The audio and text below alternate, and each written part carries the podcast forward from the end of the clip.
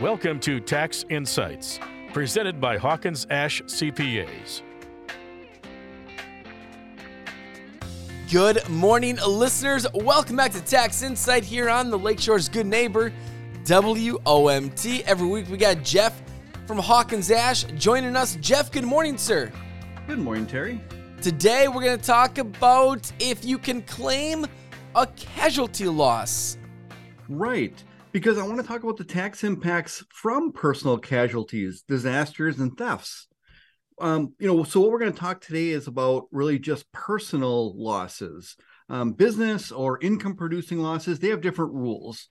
So we're just going to talk about the personal one. So let's get started. So if I remember correctly, I think that the rules for this changed fairly recently, right?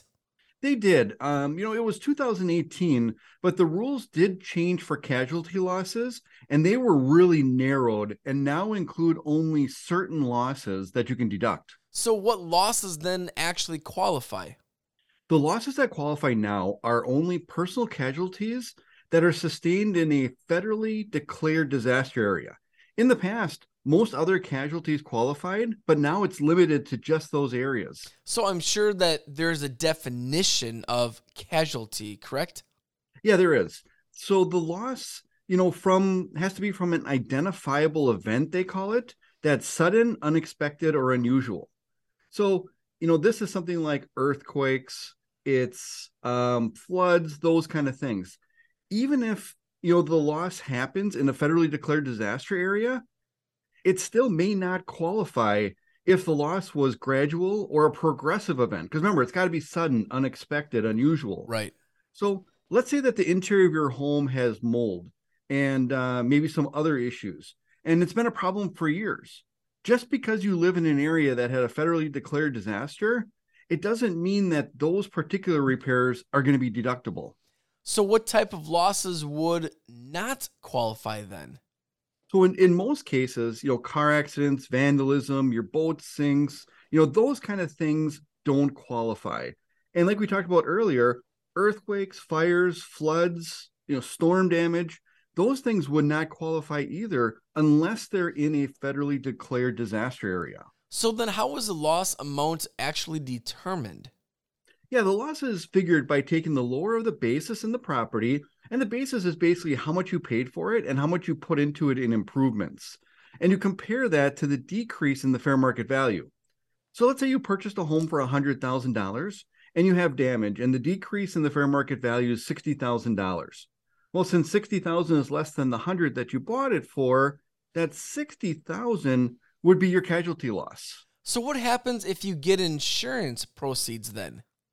So that loss that we just talked about, that would get reduced by any kind of proceeds, um, insurance or otherwise, that you might receive. Now, depending on the situation, this sometimes could even result in a gain if your insurance proceeds are more than your loss. Right. Now, if someone has a loss, though, how is the loss actually calculated?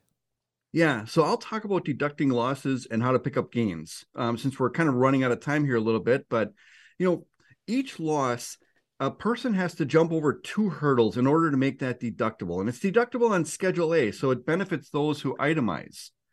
The first hurdle is a pretty low one. It's $100 per event reduction in that loss that we just talked about. But the second hurdle is a much larger reduction because it's 10% of your adjusted gross income. So, you know, if you have 50,000 of income and you have a loss, that loss has to be reduced by $5,100. And then any remaining losses can then be deducted on your return. So, you know, it's, you can get a casualty loss, but there's a lot of things that subtract off uh, to make it not as beneficial as we would hope. Now, if there's a gain, that gain is actually included on your Schedule D as a capital gain, but you might be able to defer that gain or even not pay tax on that gain at all if you plan on making repairs to the building and you have out of pocket expenses and you do that within two years. Now, one of the things that I did is I just basically scratched the surface. There's so many different right. things that go on with casualty losses. So, if you have an unfortunate event, two things to remember. Number one, keep really good records. And number two, talk to your accountant. Jeff, a lot of great information. And as you mentioned, just scratching the tip of the iceberg here uh, on the program. If listeners need to connect with you guys over at Hawkins Ash, what is the best way of doing that? I would go right to our website, which is hawkinsash.cpa, or follow us on, you know, some of the social media, Twitter, Facebook, YouTube, all those kind of things. And we'll talk to you next week, Jeff, here on WOMT. This has been Tax Insights, presented by Hawkins Ash CPAs. Learn more online at hawkinsashcpas.com. Hawkins Ash CPAs, part of your business, part of your life.